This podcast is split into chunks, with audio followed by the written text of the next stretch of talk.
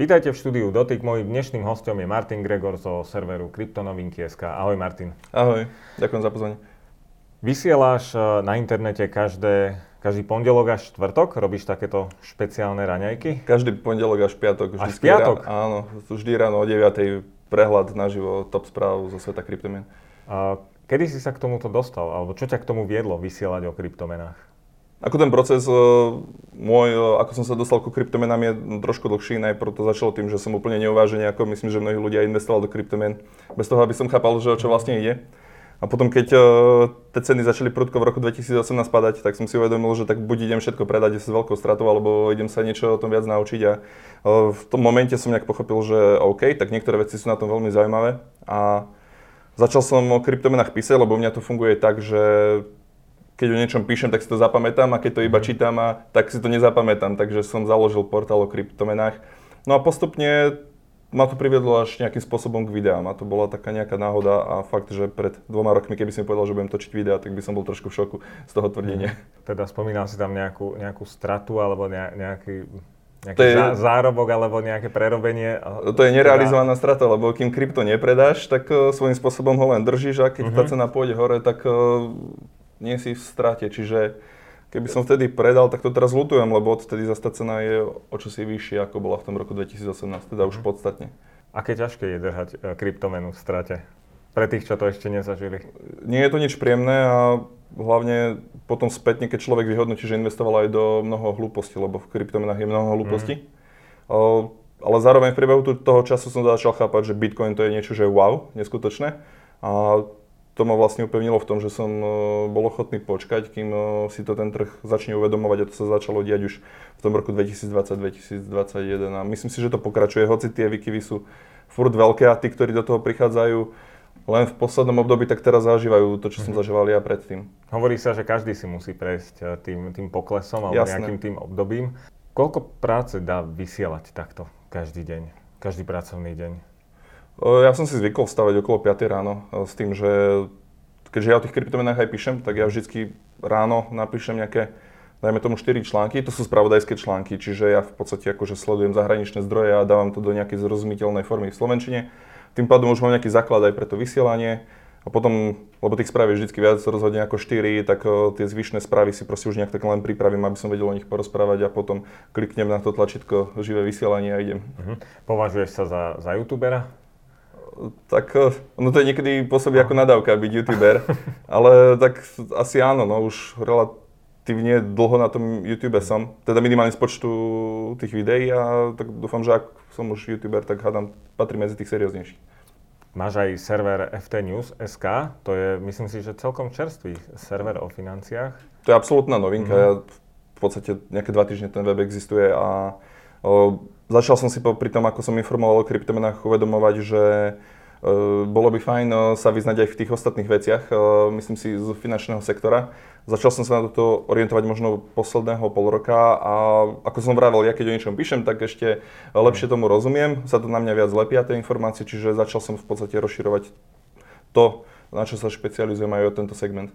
Tak ten segment sa asi trošku prelína. Tie kryptomeny, aj, aj financie. Mm a je tam nejaká, alebo možno, že z tvojich skúseností, alebo z toho, ako to vidíš, je tam nejaká nadväznosť na to, že čo sa deje na finančných trhoch, tak sa deje aj na kryptomenách, lebo kryptomeny to by malo byť niečo, čo tu je nezávislé, že to vytrhnuté z finančného systému tradičného, a zatiaľ to tak nevyzerá celkom. No, tak eh, hlavne, ak sa bavíme o bitcoine, eh, nie vo všeobecnosti o kryptomenách, tak ten bitcoin je nejakou takou alternatívou mm. toho tradičného finančného systému.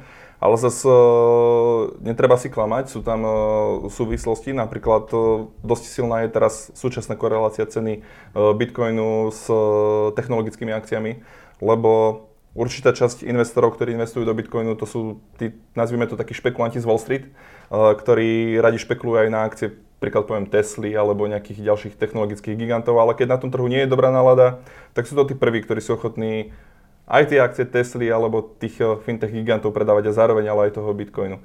Potom je zase druhá strana investorov, ktorí Bitcoin berú extrémne vážne a tí zase v podstate ono, to aj tie data potvrdzujú, držia ten Bitcoin a nič nenadvezuje tomu, alebo nenaznačuje, že by ho chceli teraz v dohľadnej dobe predávať. Uh-huh. No a z tvojho pohľadu je tam nejaký neviem, že či prienik priamo medzi tým, že sú tu nejakí a nemyslím špekulanti v tom zlom slova zmysle, že teda by niekto vyslovene špekuloval. Je to aj hazard niekedy podľa toho, čo kto robí, že či teda si treba všímať ten fundament a to, že čo to bude riešiť, alebo proste to sú veci, ktoré teraz vyzerajú pekne, ale sú možno zbytočné, že zaoberať sa týmto, nikdy nevieme, že ktorá kryptomena skončí. Lebo každá kryptomena niečo ako by mala riešiť. Na, na, na tom to je postavené, ale je to naozaj tak? Uh, vieš, ako na tých kryptomenách mnohí ľudia do toho proste, alebo sa o to zaujímajú kvôli tomu, že si myslia, že budú zo dňa na deň milionári, hej, alebo z roka na rok. A mnoho tých kryptomien, môj skromný názor, to sú hlúposti. Uh, používajú sa tam mnohé sexy slova, čo to všetko vyrieši, že vďaka tomu bude svetový mier, ale myslím si, že existuje veľmi málo projektov, ktoré z môjho pohľadu vôbec majú nejaké také technologické predpoklady na to, aby mohli niečo vôbec riešiť a je otázne, že či potom bude naozaj taký veľký dopyt, ako sa prezentuje a potom tu máš Bitcoin, ktorý naozaj niečo rieši. Svojím spôsobom úplne najjednoduchšia kryptomena na pochopenie, čo rieši. A s týmto by mal podľa mňa každý začať. Ak sú tu ľudia, ktorí sledujú toto video a chcú pochopiť kryptomeny, musia začať Bitcoinom, nemôžu ísť proste po tých altcoinoch. To už je potom fakt, že ten gambling. A v čom je ten Bitcoin taký taký jedinečný. Veľa odporcov môže povedať, že stále je to proste hazard, a, ale zase niekto povie, no ale to je to, čo tu bolo prvé. No, stačí to? Uh, tak ako ten Bitcoin priniesol hlavne uh, decentralizovanú menu, uh, v podstate nejaký peňažný systém, ktorý, uh, u ktorého máš absolútnu istotu, že má obmedzené množstvo. Je to tak nastavené, že Bitcoinov bude maximálne 21 miliónov. Vďaka tomu, že pokročila tak výrazne jeho decentralizácia, ty vieš, že sa toto nezmení. Tým pádom máš niečo, čo je v digitálnej forme, ale je veľmi podobné zlato, lebo aj zlato je vzácne kvôli tomu, že jeho relatívny mm. nedostatok, ťažko sa ťaží, je pod kontrolou, malo sa hýbe a tak ďalej popri tom, aké máš bežné peniaze, popri tom, ako centrálne banky tlačia nové peniaze, tak nám rastie inflácia, všetci to vidíme, ako rýchlo rastie inflácia, lebo tie peniaze sa nafúkujú, proste sa lejú do obehu nové a nové a nové peniaze. Bitcoin je presný opak tohto. U Bitcoinu vieš, že sa to nezmení, že ten maximálny počet bude vždycky rovnaký a tým pádom máš tu maximálne 21 miliónov bitcoinov, k tomu nejaké 4 milióny sa už stratili, lebo to sú bitcoiny, uh-huh. ktorých bezpeč, alebo bezpečnú úschovu ľudia podcenili v prvých rokoch existencie, keď stal pár centov a nikto si nemyslel, že to bude mať nejakú hodnotu. Takže tu máš možno 17 miliónov dostupných bitcoinov, ktoré sa môžu presúvať medzi ľuďmi a máš tu 7 miliard ľudí na svete. Tak, no, a, a teraz, je, teraz je, bude toho bitcoinu dosť pre všetkých? lebo keď On sa dá samozrejme deliť, ty si nemusíš no, kúpiť jeden celý bitcoin, ty si môžeš kúpiť 0,00001 BTC. No, dá sa, dá sa deliť, ale napriek tomu, že že stále, stále, že či to teda, nechcem to povedať, možno tak úplne laicky, či to vyjde teda na každého občana, ktorý bude mať o to záujem a vyzerá to, že tí bitcoinoví, hovorí sa im maximalisti, oni by to chceli tak ako, že všetci to raz budeme používať a bude to nejaká mena, ale možno, že toho nebude dosť. Tam ten zase niečo stratí, tuto sa niečo stratí. Dosť by toho rozhodne bolo, ale zase netreba zase to tvrdenie, že bude iba Bitcoin a nič iné, mm-hmm. to mi mhm. príde akože extrém, extrémne tvrdenie a ja si neviem predstaviť, ja nie som ekonom, ale zase tie vlastnosti, ktoré má Bitcoin, on e, sa blíži k tomu, že je taký potenciálny uchovateľ hodnoty. Že príklad poviem, ak si presvedčený o Bitcoine, tak e, ty veríš tomu, že je lepšie si časť svojich peniazí odkladať do Bitcoinu, ako uh, ich držať bežné peniaze na účte, lebo to podľa mňa vidíš aj ty, aj ostatní, že keď si tie peniaze iba držíte na účte, tak potraviny sú stále drahšie, mm. byty sú stále drahšie, všetko je v podstate stále drahšie, lebo vlastne tá kúpyschopnosť vašich peniazí sa znižuje. A popri tom lebo je tých peniazí stále viac a viac a viac. Popri tom tu máš ten bitcoin, o ktorom vieš, že sa to nezmení. Ale to, že on sa, on sa dá krásne deliť, čiže ono pre všetkých je dosť bitcoinov, to, že ich 21 miliónov, to neznamená, že si musíš kúpiť celý jeden bitcoin. Hej. V budúcnosti ono v podstate tie malé jednotky bitcoinu sú satoshis a v budúcnosti, ak teda bitcoin ako taký uspeje, tak sa ľudia budú zrejme baviť o tom, koľko majú tých satov a nie koľko majú bitcoinov, lebo už teraz málo kto má jeden celý bitcoin pri tej cene. Uh-huh. No ale Zatiaľ to asi nevyzerá na to, že by s tým niekto chcel reálne platiť. Áno, to je lebo, taký... Lebo to je niečo, čo, že keď toho ubúda, tak Hej. ja nebudem predsa platiť zlatom, keď je to uchovateľ hodnoty. Radšej tam budem dávať tie, tie bežné fiatové peniaze, eurá, doláre. Takže aj tam bude musieť prejsť nejaká transformácia do budúcna, lebo Bitcoin potom bude každý iba zbierať ano. a reálne zistíme, že no, ja za službu nebudem platiť Bitcoinom, ani omylom sa ho nevzdám. Jasné, ako... to sa bude musieť asi tiež tam prebehnúť nejaký vývoj, tak neviem, že... Ja, ja, ja vôbec možno, netuším. Ja vôbec netuším, že či sa bude bitcoinom bežne v potravinách platiť. Mm. Je fakt možné, že bitcoin bude niečo, ako je to digitálne zlato, že proste ty do bitcoinu budeš ukladať uh, svoje peniaze, ktoré nechceš v tomto momente použiť, lebo veríš tomu, že, ťa, že lepšie ochrániš tú hodnotu finančnú, ako keď držíš tie peniaze na účte. To je to isté, ako keď niekto investuje do akcií, lebo investuje do nich kvôli tomu, že tiež chce proste uh, si zabezpečiť nejaký pasívny príjem a je presvedčený o tom, že tie peniaze medzičasom strácajú hodnotu. A to je, myslím si, že nepopierateľný. Čiže tam by sa možno dala spraviť taká analogia, že vlastne No, zlatom sa tiež asi v potravinách neplatí, tak, no. ale neznamená to, že nemá tým pádom hodnotu. Hej, že, a Hovorí, že Bitcoin je drahý. Teraz je to v čase, keď natáčame okolo 48 tisíc dolárov, alebo už menej? 44 dokonca. A myslíš, že to bude klesať v tomto roku? Viem, že je to taká otázka, všetci chceme nejakú... Keby som vedel. Odpoveď, keby sme vedeli, ale hovoria sa aj také scenáre, že práve ten rok 2022 to bude taký, že spadne to na 30 tisíc a možno ešte nižšie a dá sa toto voláko odhadovať, cenu, alebo? To, to nedá sa, keď ti niekto povie, vo svete na to obrovský varovný prst, keď ti niekto začne garantovať niečo, tak to daj ruky od neho preč mm. okamžite. Toto sa absolútne nedá predikovať. Práve, že ešte je to taký trh, ktorý je málo regulovaný, čiže on je svojím spôsobom aj slobodnejší a Bitcoin ovplyvňuje strašne veľa faktorov, môže sa objaviť mnoho faktorov, ktoré ho pozitívne ovplyvňa. Mnohé môžu spôsobiť aj to, že jeho cena pôjde tento rok dole, čiže môžeme špekulovať o tých dôvodoch, ktoré by mohli posilniť cenu Bitcoinu, ktoré by ho mohli zraziť, ale ja vôbec neviem, čo bude zajtra, takže o, ja fakt neviem.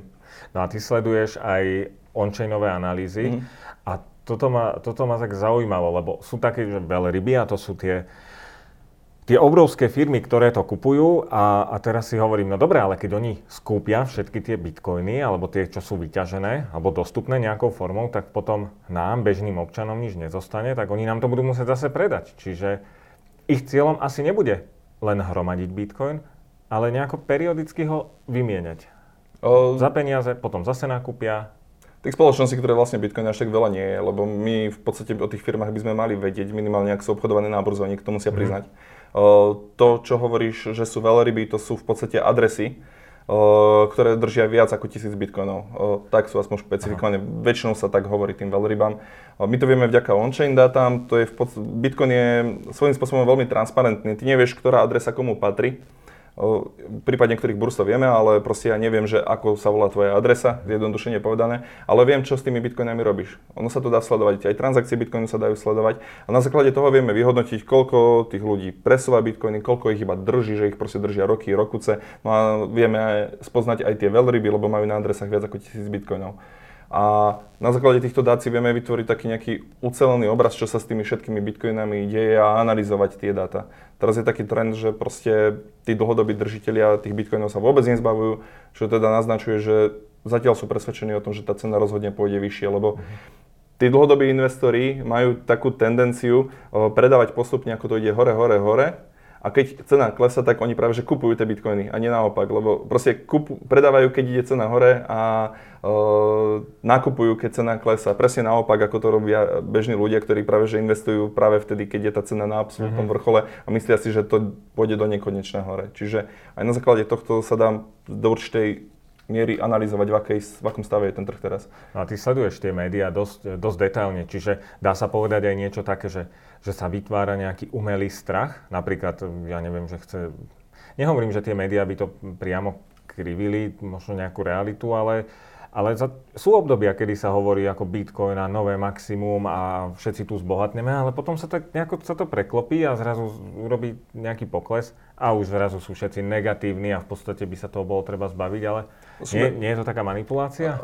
Nemyslím si, že je to umyselná manipulácia, ale tak také klasické mass media, oni samozrejme vidia v tom vždycky príležitosť pre clickbaitový titulok a keď cena Bitcoinu padne o 10%, tak samozrejme už hneď píšu, že Bitcoin je mŕtvý, ale to není podľa mňa motiva- motivované tým, že chcú teraz proste manipulovať s tým trhom. Oni jednoducho vedia, že taký titulok im prinesie mm. vyššiu čítanosť, ako keby tam napísali do titulku nejaký skutočný dôvod a že nevedia, čo ďalej bude. Hej. Alebo že pokles je vaša šanca na dokup a no, to asi nie. OK, aj tak. Ako, ako ja chápem, že proste v tom mediálnom priestore je málo asi takých redaktorov, ktorí rozumejú tej problematike do väčšej hĺbky. až na pár tých možno špecializovanejších portálov, medzi ktoré dúfam patrí aj ten môj a tie ti, ti to jednak nevedia správne vysvetliť a ako vieš, no keď to napíše redaktor, ktorý sa zaoberá bežne úplne inou témou, len dostane za úlohu napísať článok o tom, že byt, cena Bitcoinu padla, tak asi to nenapíše tak, aby to vysvetlil kvalitne. No ale hovorí sa vo všeobecnosti, že je nejaký negatívny fundament okolo niečoho, tak to sa Ale nedá poprieť, sú to opravnené veci, že, ktoré... že by to nebolo takéto niečo, že sa nedeje. Aj je, dá sa toto považovať za nejaký ukazovateľ, že e, no zle je, treba rýchlo to predať, alebo teda je zle, ale treba kúpiť? Ako, myslím si, že tí redaktori by sa mali vyhýbať nejakým investičným radám a pokiaľ ide o tie fundamenty alebo správy, no proste maj minulého roka sa stalo, že Čína zakázala ťažbu kryptomien, mm.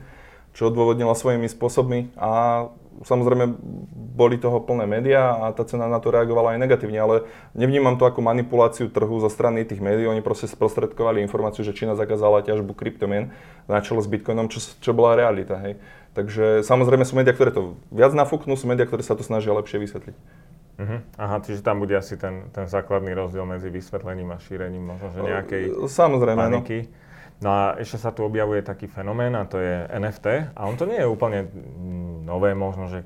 A ten pojem je ten, staršieho dátumu, áno. Že to, takéto niečo tu, tu bolo, ale nebolo okolo toho možno záujmu, alebo nemalo to taký ten hype, že sa okolo toho veľa hovorí. A čo, čo to vlastne dá, dáva ti zmysel mať niečo že digi, digitálne podpísané, alebo ja, ja si myslím, že je to hlúposť. Ja som to už viackrát povedal. Mm-hmm. Ja nie som fanúšikom NFT, so myslím si, že je to teoreticky aj prostredok, skrz ktorý sa dajú prať špinavé peniaze.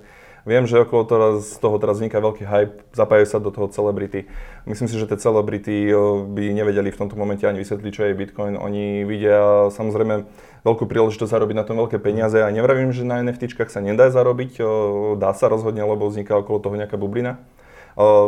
Ale ja akože nechápem v tomto momente, aký má význam e, s nejakým spôsobom podpísať nejaký obrazok, ktorý môžeš tisíckrát si skopírovať hej, v tej digitálnej forme a o, e, predstav si, že ty nakreslíš nejaký obrazok, ale ja ti ho ukradnem, ja z toho spravím NFT a budeme sa teraz hádať, že koho ten obrazok je a ty pritom si ho nakreslil ty nie hej, čiže je no, to také... Hej, ale tak ak, je to otázka držiteľa to nejakých autorských práv, alebo, alebo to, toho, že to nedefinuje autorské práva môžeš z pohľadu zákona. Ty... Alebo nejako používať potom, alebo... Akože, ako, ako to použiješ, kde to použiješ, vieš? No, že keď to niekde použiješ, tak to znamená, že je to v poriadku, lebo ten obrázok je tvoj. No a tým, že by to malo byť niekde zapísané v blockchaine, tak sa dá dopátrať, že áno, tento človek tvrdí pravdu, takže ono to ja. nie je naviazané na žiadnu legislatívu v prvom rade a ako som uviedol príklad, predstav si, že ty nakreslíš nejaký krásny obraz, ale ty to neurobiš toho NFT, ťa to ani napadne a v tomto momente si z toho spravím NFT a začnem to proste predávať a uh, ako, ako my ty dokážeš, alebo akým spôsobom si to my medzi sebou budeme vymáhať. Hej? Ja som v podstate, ja som spravil zločin, ja som digitalizoval obraz, ktorý si nakreslil ty. Hej? Ano. Ale toto je ako iba jeden z tých príkladov. Ja osobne v tomto nevidím nejak, nejaký význam. Neviem, čo prinesie budúcnosť. Viem, že mnoho ľudí si myslí, že to je zase nejaký nový veľký fenomén, ale toto je inak extrémne už vzdialené tej pointe vôbec, čo tie kryptomeny alebo opäť sa budem opakovať, Bitcoin priniesol, lebo toto už je úplne iný segment. Ale veľa ľudí to hodnotí ako úplnú hlúposť, alebo možno, že niečo prestrelené, ako vyťahnuť z ľudí peniaze. Ja som sa skôr Možno mieril som aj tým, uh, tou cestou, že máme nejaké licencie digitálne napríklad. No tak aký je rozdiel medzi, medzi tým Officeom alebo, alebo uh, Photoshopom, ktorý používam ja, ktorý si ty môžeš skopírovať a, a tiež ho môžeš používať. No ale uh, rozdiel je asi v tom, že som za to zaplatil a teda nechcem hovoriť o morálke, ale tak Obaja máme tú istú máš... kopiu, no ja mám k tomu ešte nejaký doklad, že, že to mesačne platím. Ale, áno, áno, no, ale používaš niečo, to je asi ten používaš rozdiel, niečo no. konkrétne, je to jednak software, ktorý nejakým spôsobom využívaš. Ja neviem presne, ako je tu nastavená legislatíva, mm. ale mhm. keby ti proste teraz zistili, že používaš nelegálny software, mm. tak by ti hrozila pokuta a tak ďalej. Je to nadviazané na nejaké právo, ale to, že si spravíš nejaké, nejaké NFT, nejakej zhulenej opice a budeš to predávať za milióny, toto je podľa mňa niečo iné. Hej. Mm-hmm. Áno, ale ak je to nejaká fotobanka, alebo je to, je to niečo, tam, to, to by mohlo okay, mať tento zmysel. Keby, že... keby, keby sme mali nejaký akože NFT, nejaký obrazok, ktorý teda potom môže nejaká redakcia používať uh, s tým, že si zaplatí alebo... licenciu uh-huh. na to, OK, to by mohlo fungovať, ale ten ekosystém preto to nie je podľa mňa vybudovaný. Neviem, možno niekedy v budúcnosti, ale potom, potom by na tých štandardoch museli asi všetky tie weby fungovať. Uh, A aj tak tam podľa mňa pri tej fotografii stále vzniká ten problém, že niekto niečo odfotí a niekto iný by mohol tú fotografiu spraviť ako NFT. Ty nemáš tam nejaký padný dôkaz, že ty si tým pôvodným autorom toho, toke, toho nefungibilného tokenu, ako sa tomu hovorí. Čiže Dobre, a čo je potom ten dôkaz? Dôkaz je to, že ja som posledný akoby majiteľ zapísaný v tom blockchaine, alebo... No áno, v podstate nejakej, ne, ne, nejakého kódu, alebo proste toho tokenu, ktorý je viazaný k tej k tomu, čo sa vytvorilo na tom blockchaine toho Ethera alebo nejakého iného o, blockchainu. Nejak Čiže... laicky sa to ťažko chápe. Aj mne sa to ťažko no, chápe, ale nedáva mi to proste Tak ako údaj, zmysel. údaj na matrike, hej, že proste tak je, to, je to niečo, je tam niečo zapísané, ale ty hovoríš teda o tom, že... Ja spravím NFT svojho rodného listu a budem, vieš, že... Áno, ale že ma akoby predbehneš, ale nebude sa skúmať to, že, že či ty si mal právo toto urobiť. V skutočnosti ty budeš ten legitímny vlastník toho, toho môjho rodného listu vo forme NFT. Ale, ale leg, legitimný v tom zmysle na nejakom blockchaine Ethera áno, alebo áno. iného blockchainu, ale to nie je vôbec nadviaz, naviazané na nejaké zákony. Proste nepríde policia, viete čo vy ste tu spravi, tokenizovali cudzí majetok na Ethereu, tak teraz dostanete Jasné, 5 rokov. Zatiaľ je to akože Ej, mimo tohto. No. Je to taký naozaj virtuálny svet. No a dokonca som počul o tom, že že to musí byť akoby v tom konkrétnom blockchaine, že tu sú rôzne, teda Ethereové, potom sú nejaké Solana alebo Cardano a, a že keď je to zapísané tam, tak, tak tí, čo používajú Ethereum alebo nejakú tú aplikáciu, tak oni zase to nevedia zistiť, lebo to zase není tam, čiže na Ethereum by som si to sú mohol také mosty medzi ja. tými blockchainami, mm-hmm. ktoré umožňujú v podstate, lebo to sú v podstate tokeny, hej, uh, tak minca zjednodušene povedané a sú riešenia, ktoré umožňujú z toho Ethera napríklad dostať na Solanu nejaký ten token nie vždy je to úplne aj bezpečné, stali sa nejaké hacky týchto bridgeov, sa tomu mm. hovorí mostov. Uh, je niečo také možné, v budúcnosti pravdepodobne tie blockchainy medzi sebou budú takýmto spôsobom komunikovať, ale, ale áno, akože na Solane sú trhoviska s nft na Ethereu osobitne, hej, to v podstate sú to také nejaké odčlenené tie ekosystémy. Uh-huh. Čiže NFT zatiaľ za teba asi nie, ale preniká to aj na Slovensko už? Áno, OK, však ja vravím, že zbohatnúť sa na tom asi dá, uh-huh. ale myslím si, že to je hlavný dôvod, prečo je teraz okolo NFT hype. Čiže ak NFT, tak asi byť jeho tvorca, než okupovať, hej? Tak ale zase vieš, akože už je teraz miliarda tých NFTčiek, v úvodzovkách neviem koľko ich je.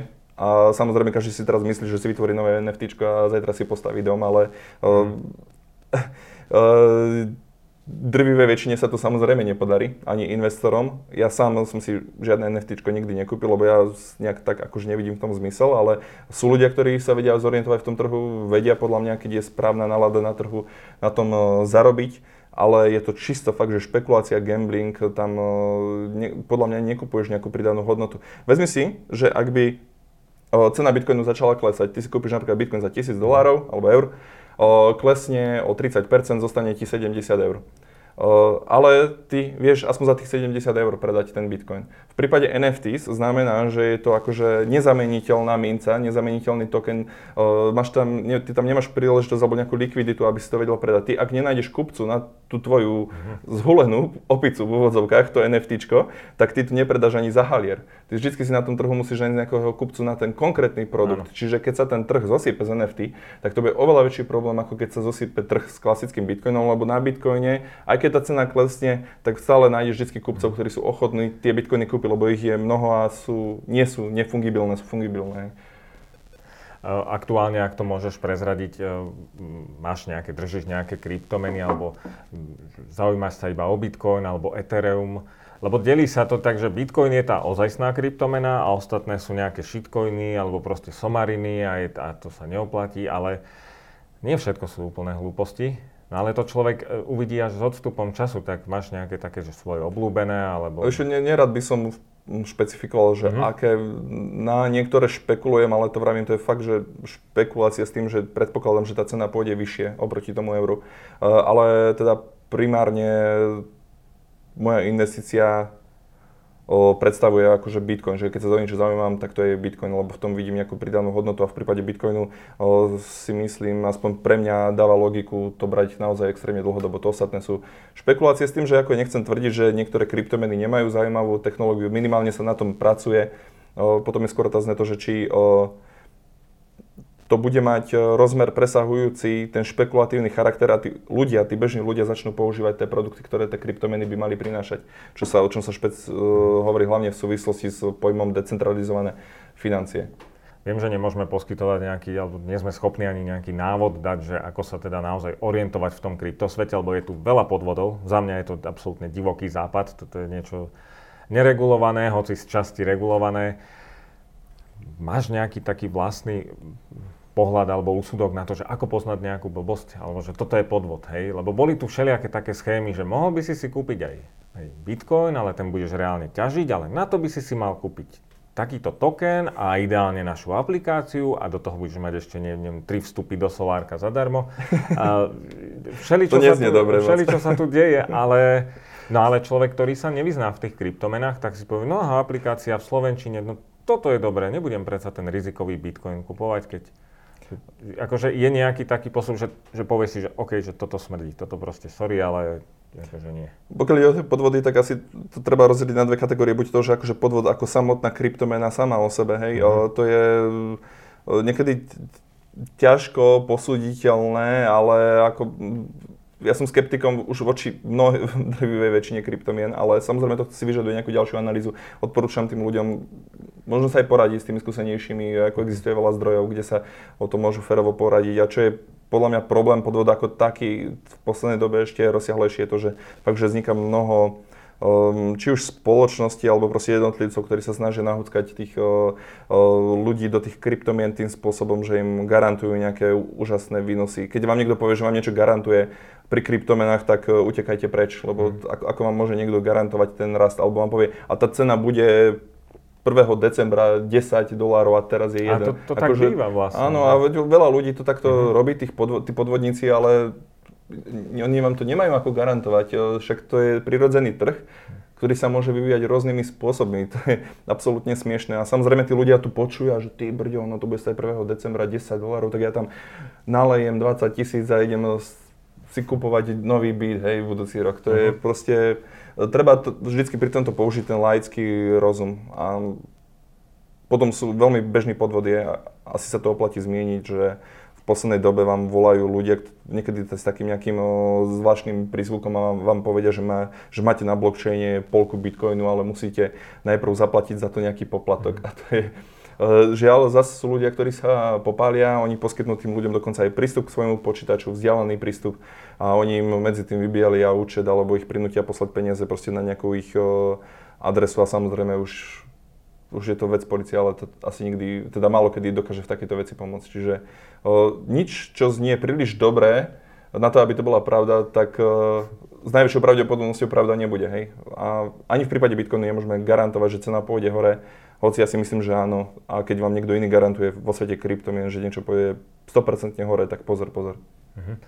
Boli tu možno, že také kryptomeny ako Litecoin, alebo to bolo také digitálne striebro, keď sme tú analogiu vyťahli. Uh-huh No ale hovorí sa teraz, že ten Litecoin, že to už nie je to, čo bolo a že, že už to nič nerieši a že, že to v podstate spadlo tiež do tých akože menej dôveryhodných kryptomien? Neviem, či menej dôveryhodných. Litecoin je taká zaujímavá alternatíva k Bitcoinu. On je veľmi podobný Bitcoinu. V podstate, kým u Bitcoinu máte maximum 21 miliónov e, mincí, tak v Litecoinu je 84 miliónov.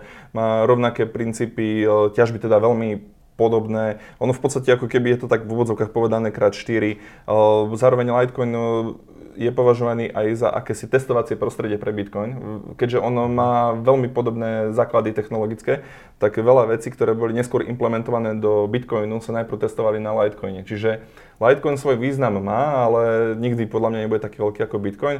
Ale teraz sa napríklad tam implementovala taká funkcionalita, sa volá Mimble a ona umožňuje v podstate výraznejšiu anonymizáciu Litecoinov ako takých. A bude zaujímavé sledovať, ako na to budú reagovať regulátory, lebo regulátory chcú mať eh, tie kryptomeny pod kontrolou a Litecoin teda získa teraz prvok, ktorý robí tú kryptomenu anonymnejšou, než je Bitcoin. A sa môže teraz ukázať, že OK, či to tomu Litecoinu prejde, alebo nie. Ak by mu to prešlo, tak možno v budúcnosti by toto isté mohlo ísť aj na Bitcoin potenciálne, čo je taká celkom zaujímavá téma. Eh, z technologického hľadiska alebo z toho hľadiska fundamentálneho Zatiaľ Bitcoin pokrýva úplne všetko, čo má Litecoin, čiže nie je dôvod preto, aby ľudia sa z jednej oveľa dôveryhodnejšej, väčšej siete zrazu preklopili na ten Litecoin. Ale ako testovacie prostredie je to celkom zaujímavé. A keď sleduješ aj, aj tie on-chain analýzy, ako sme ich spomenuli, tak spomínal si tam to, že vtedy sa dá nejako odhadnúť, že buď sa to kupuje, alebo tam sú nejaké údaje, že teda pritieklo toľko to miliónov alebo miliard na burzy a, hm. a ľudia veľakrát odhadujú potom, že, že čo sa bude diať, tak toto sa dá tiež nejako tak aspoň odhadnúť lebo niekedy som počul, že no ale to bola platba medzi peňaženkou len, že u jednej Jasne. spoločnosti. A to je vidno tiež? Rozumiem, skúsim sa uh, k tomu vyjadriť. Jednak to, čo si najprv naznačil, to sú tie pohyby Bitcoinu na burzi a z burz. Hmm. Ono úplne zjednodušene povedané, vy svoje kryptomeny alebo po správnosti by ste mali držať na súkromných peňaženkách, nie na burzách. Lebo burzu môžu napríklad hacknúť, alebo môžu mať nejaké legislatívne problémy a tak ďalej. A vy musíte vtedy dôverovať tej burze, že o to neprídete. Čiže preto sa odporúča poslať kryptomeny na vlastnú peňaženku, máte ich pod svojou vlastnou kontrolou. najlepší spôsob, ktorý ladí s tým decentralizovaným svetom alebo s tým, čo, sa, čo si predstavujú fanúšikovia kryptomien v skutočnosti, alebo mali by si. Ale keď ty chceš predať Bitcoin a máš ho na súkromnej peňaženke, čo musíš spraviť? Musíš ho poslať na burzu. Uh-huh. A my vieme tieto dáta sledovať. Teda on-chain analytické platformy to vedia a keď veľmi veľa ľudí posiela bitcoiny na burzy, tak si to všimneš, že tam rastie počet tých bitcoinov na burzach a povieš si, no OK, tak tí ľudia sa asi pripravujú čo? Asi predať, nie? Keď tam posielajú tie bitcoiny. Čo iné by si tam s nimi robil? Mm-hmm. A keď zase tie bitcoiny z tých burz odchádzajú, tak čo to asi môže znamenať? Jedine, že to, že asi v tomto momente ich nechcú predávať a chcú ich mať radšej v bezpečí u seba. Čiže to je taký úplne základná informácia o tom, že čo sa deje s tými bitcoinami. To samozrejme neznamená, že 100% podľa toho sa bude vyvíjať cena. Hlavne z krátkodobého hľadiska rozhodne na základe toho nemôžeš obchodovať bitcoin. Uh-huh. Ale hovorí ti to, OK, Teraz je tam fakt, že dlhodobý viacročný trend odlivu bitcoinov z burz, čiže tí ľudia tie bitcoiny stiahujú k sebe, držia ich. A to, čo som hovoril, že ten pohyb medzi peňaženkou, alebo to, no ale to nejde cez burzu, tak tie, ano, dá, tie môžeš... on-chain dáta, alebo tie, tá analýza, to, to neprebieha na burze. To je to je niekde v tom blockchaine, hej? že to je nezávislé. My ne, do on-chain dát nemôžeme e, rátať to, čo sa deje na burze, lebo tam sa vlastne tie bitcoiny ani iné kryptomeny nepresúvajú, tam je to vlastne uzavretý systém a až to, čo sa pošle na burzu alebo odíde z burzy, to sa vypluje do tých on-chain dát. A ty keď naznačuješ, že v podstate tie on-chain dáta môže ovplyvniť to, že ty si pošleš z jednej adresy svojej na svoju druhú adresu no. bitcoin, tak e, Áno, ovplyvňuje to tie on-chain data, ale akým spôsobom ich ovplyvňuje? To v podstate znamená, že ani ty si nepredal ten Bitcoin. Čiže ak ich ovplyvňuje, tak iba v pozitívnom zmysle, lebo že ani ty si sa nerozhodol ten Bitcoin predať, lebo ti ostal na tvojej druhej adrese. Čiže z tohto hľadiska to skresluje minim, z môjho pohľadu, alebo ma nenapadá spôsob, ako by to mohlo negatívne skreslovať tie dáta, teda ak sa bavíme o potenciálnom vplyve na cenu. Skôr by to v podstate fakt, že znamenalo, že ty si si len to preložil do inej peňaženky a nič viac. No a keď hovoríš o, o vplyve na cenu, čo tak môže mať vplyv na cenu toho, toho bitcoinu? Je to, je to o tom, že teda, áno, rozumiem tomu, že keď proste veľa ľudí začne predávať alebo nakupovať, alebo tak sa, tak nejak sa to vyvažuje celé, a, a otázka je, že či tí bíci majú silu, alebo medvedi potom a No a potom počúvame, že v Amerike sa deje toto, zasadá Fed, alebo cena ropy a, ten, ten Bitcoin začne kolísať. Ja si hovorím, že vedia, to je Bitcoin, veď to nie je ropa, čo to s tým má spoločné, veď to je niečo iné. Že, Jasne. že ktoré tieto faktory potom tak na to vplývajú? Um, ako ja sa sústredím hlavne na, hlavne na tie fundamentálne faktory. Jednak tá on analýza mi hovorí niečo z toho, tú dlhodobú perspektívu. Ja si myslím, že sú to zaujímavé data, ale tiež na základe nich nemôžeš mať 100% istotu samozrejme.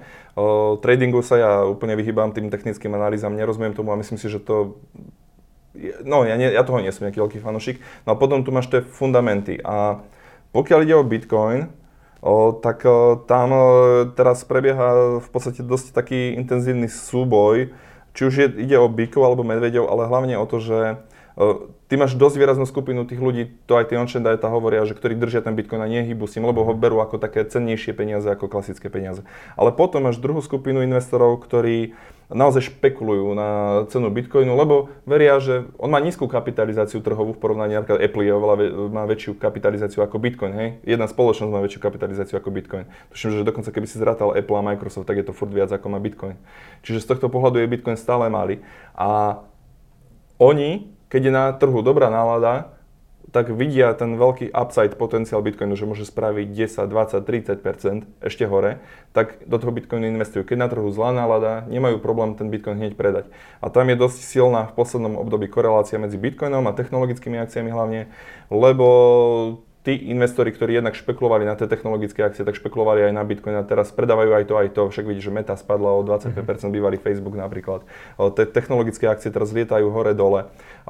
Všetko súvisí v podstate s tým, že Fed, americká centrálna banka, začína teraz uťahovať kohútiky. Ona dva roky v úvodzovkách tlačila nové peniaze, pumpovala do ekonomiky. Teraz má však nie len teda Spojené štáty, ale aj Európa obrovské problémy s infláciou, musia s tým niečo robiť, idú zvyšovať úrokové sadzby, tá nálada na trhoch zákonite nie je taká už pozitívna. Teraz tí špekulanti, ktorých som spomínal, tak oni samozrejme si chránia tie svoje investície a rovnako ako technologické akcie aj ten Bitcoin predávajú. A to má teraz podľa mňa najzásadnejší negatívny vplyv na tú cenu.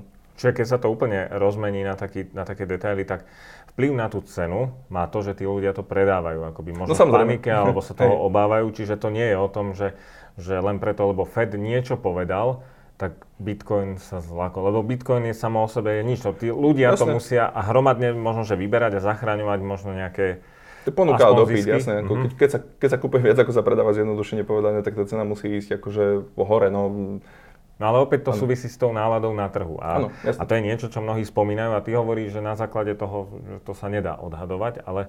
No ja neviem, kop, čo priniesie kop, budúcnosť, vieš, ja neviem, Ale nejako že... to kopíruje teda ten Bitcoin tú náladu na trhu, lebo ano. keď prišla pandémia, tak sa tiež Boh vie, čo čakalo, ale začali sa uvoľňovať peniaze a to, to proste tak, rastlo. A, a teraz, keď tá nálada nie je povedzme dobrá, alebo FED sa teda vyhráža, no hovorí, že teda začne s tou infláciou niečo robiť, tak, tak tiež tá nálada nie je dobrá. Tak, tak dá sa teda predikovať to, že tento rok to pôjde dole? Viem, že sa nedá, ani ťa nechcem tlačiť do nejaké odpovede, lebo nemajú Podri nikto, sa, ja neviem, ale... že čo spraví uh, šéf Fedu Jerome Pavel, teraz v marci budú mať tlačovú mm-hmm. konferenciu ďalšiu po zasadnutí, ja neviem, o koľko zvyšia úrokové sadzby, do akej miery s tým tie trhy počítajú, takže uh, je to obdobie, ktoré je podľa mňa nervózne, uh, ťažko na základe toho vyhodnocovať z tohto hľadiska fakt, že čo to bude znamenať nielen pre Bitcoin, ale aj pre tie akciové trhy. Je vidno na tom trhu, aj všeobecnom, tá nervozita, lebo sa nevie, že ako ďalej sa bude vyvíjať tá inflácia. Nevie sa, čo tie centrálne banky budú robiť, takže ja e, fakt neviem, že či tá cena Bitcoinu tento rok bude na konci roka vyššia alebo nižšia ako je dnes. Mhm. Lebo toto sú faktory, ktoré sú nepredvídateľné. Teraz sa rieši, že či Rusko zautočí na Ukrajinu. No ak začne vojna, tak asi na tých trhoch dobrá nálada nebude. Hej. Toto my nevieme, nevieme, ako to dopadne. Jasné, hľadám len nejakú možno, že spojitosť medzi mm. tým, že ako tie, tie negatívne správy vplyvajú, alebo Jasné. do akej miery vplyvajú na ten Bitcoin. No hovorí sa ešte o o ekológii. A to, mhm. je, to podľa mňa už je z časti vyriešené, lebo boli nejaké správy o tom, že teda Kanada má toľko vodnej e, elektrárne, elektriky, že, že proste to by stačilo naviac takýchto spotrieb bitcoinu, než, než majú teraz. Je teda ekologický ten bitcoin? Není? Alebo je to naozaj len taký, ako, že tí odporcovia sa na to vždy môžu vyhovoriť? Bežne sa hovorilo o bitcoine v minulosti, to, napríklad aj mnohí známi bankéri alebo politici radi tvrdili, že bitcoiny alebo kryptomeny sú ponzi schéma a teraz už uh-huh. od takejto retoriky upúšťajú. V Spojených štátoch máš v snemovni množstvo už vlastne tých senátorov, ktorí priznávajú, že majú investície do bitcoinu a tak ďalej. Už to nie je také sexy vraveť, že bitcoin je ponzi schéma, tak v poslednej dobe sa hovorí hlavne, že je neekologický, ale tam sa zase treba potom zamyslieť nad tým, OK, on má, sú s ťažbou bitcoinu spojené emisie, ale dajme si to v podstate do porovnania s nejakými inými segmentmi a zistíme, Teraz nedávno bola publikovaná štúdia, že tá ťažba Bitcoinu má podiel na emisiách CO2 nejak 0,08%. Hej. Čiže z tohto hľadiska e, podľa mňa je to niečo, čo je akceptovateľné, pretože e, vzniká okolo toho finančný alternatívny systém, ktorý môže byť podľa mňa pre celý svet pozitívny, ak sa vznikne alternatíva voči súčasným financiám. A okrem toho si treba uvedomiť, že do značnej miery, pokiaľ ide o ťažbu bitcoinu, tak je realizovaná pomocou zelených zdrojov, ktoré s tými emisiami nie sú spojené. A dokonca Bitcoin svojou podstatou vytvára príležitosti pre producentov zelenej energie, aby sa im darilo ešte viac a tým pádom môžu rozširovať svoju infraštruktúru. Lebo mnohé, napríklad vodné elektrárne alebo o, veterné elektrárne majú niekedy prebytok energie, ktorú nevedia mm-hmm. nikam posunúť. Ty tam prídeš ako ťažiar, zapojíš ťažobné stroje na ťažbu bitcoinu, zaplatíš im za tú prebytočnú energiu, ty máš lacnú energiu, je to pre teba výhodnejšie ako ťažiť neekologicky ten bitcoin a je to v podstate win-win situácia. Tá elektráreň získa peniaze navyše a teoreticky môže rozširovať svoju infraštruktúru. Čiže aj takto sa dá na to pozerať. Alebo spalovanie plynu pri ťažbe ropy. Hej, teraz proste ten plyn sa páli, sú z toho emisie, hej, brutálne mm. neekologické, lebo ten plyn nemáš ako proste dostať niekde inde. To všetko ide proste do atmosféry. Prídu tam ťažiari, konvertujú ten plyn na elektrinu, elektrinu použijú na ťažbu, emisie sú oveľa nižšie. No a hovorí sa teda o tom, že dnes už sa neoplatí akoby ťažiť bitcoin jednotlivcovi, ale to si myslím, že už platí niekoľko rokov. Tak teraz, keď hovoríš o tej ťažbe, tak e, sú to, sú to nejaké ťažobné spoločnosti, alebo je to zoskupenie nejakých uh, ľudí, alebo v podstate to stačí jeden človek, ale musí mať uh, 10 grafických kariet, alebo... Bitcoin neťažíš mal... grafickou kartou, uh-huh. Ethereum môžeš ťažiť grafickou kartou v súčasnosti, ale tak akože môžeš aj na vlastnú pesť ťažiť Bitcoin, môžeš investovať do tej uh, do tej vlastne tej infraštruktúry s, tým spojenej, ale ono je to tak sa vraví, že je to dostupnejšie iba pre tých väčších hráčov kvôli tomu, že jednak musíš nájsť lacný zdroj energie a aj tá prvotná investícia dosť stojí. A potom sa môžeš vlastne zapojiť, to sa tomu hovorí mining pooly, že vlastne zdieľaš to, tú, energi- e, tú vypočtovú silu, ktorú vygeneruješ s ostatnými ťažiarmi, aby pravdepodobnosť, že spoločne niečo vyťažíte, bola väčšia, ako ty, keď s tým svojim maličkým podielom ťažíš ten bitcoin, lebo tam je tá pravdepodobnosť fakt, že extrémne malá v súčasnosti. Uh-huh. Takže tak nejak zjednodušene povedané, ale stávajú sa niekedy prípady, že niekto s relatívne malou výpočtovou silou e, vyťaží e, ten vlastne jeden bitcoinový blok, čo je v súčasnosti 6,25 bitcoinov. To sa každý 10 minút toľko bitcoinov v súčasnosti vyťaží. Ale je to dosť veľká náhodička a uh, neviem, či je to taká, ono sa to prirovnáva k výhre v športke, hej. Čiže takto ťažiť úplne na vlastnú pes mm-hmm. bez toho, že by si sa zapojil do toho mining poolu je asi nie úplne dobrý nápad. Hovorí Martin Gregor zo serveru Kryptonovinky.sk. Ďakujem ti za návštevu. Ďakujem. Ďakujem za pozvanie.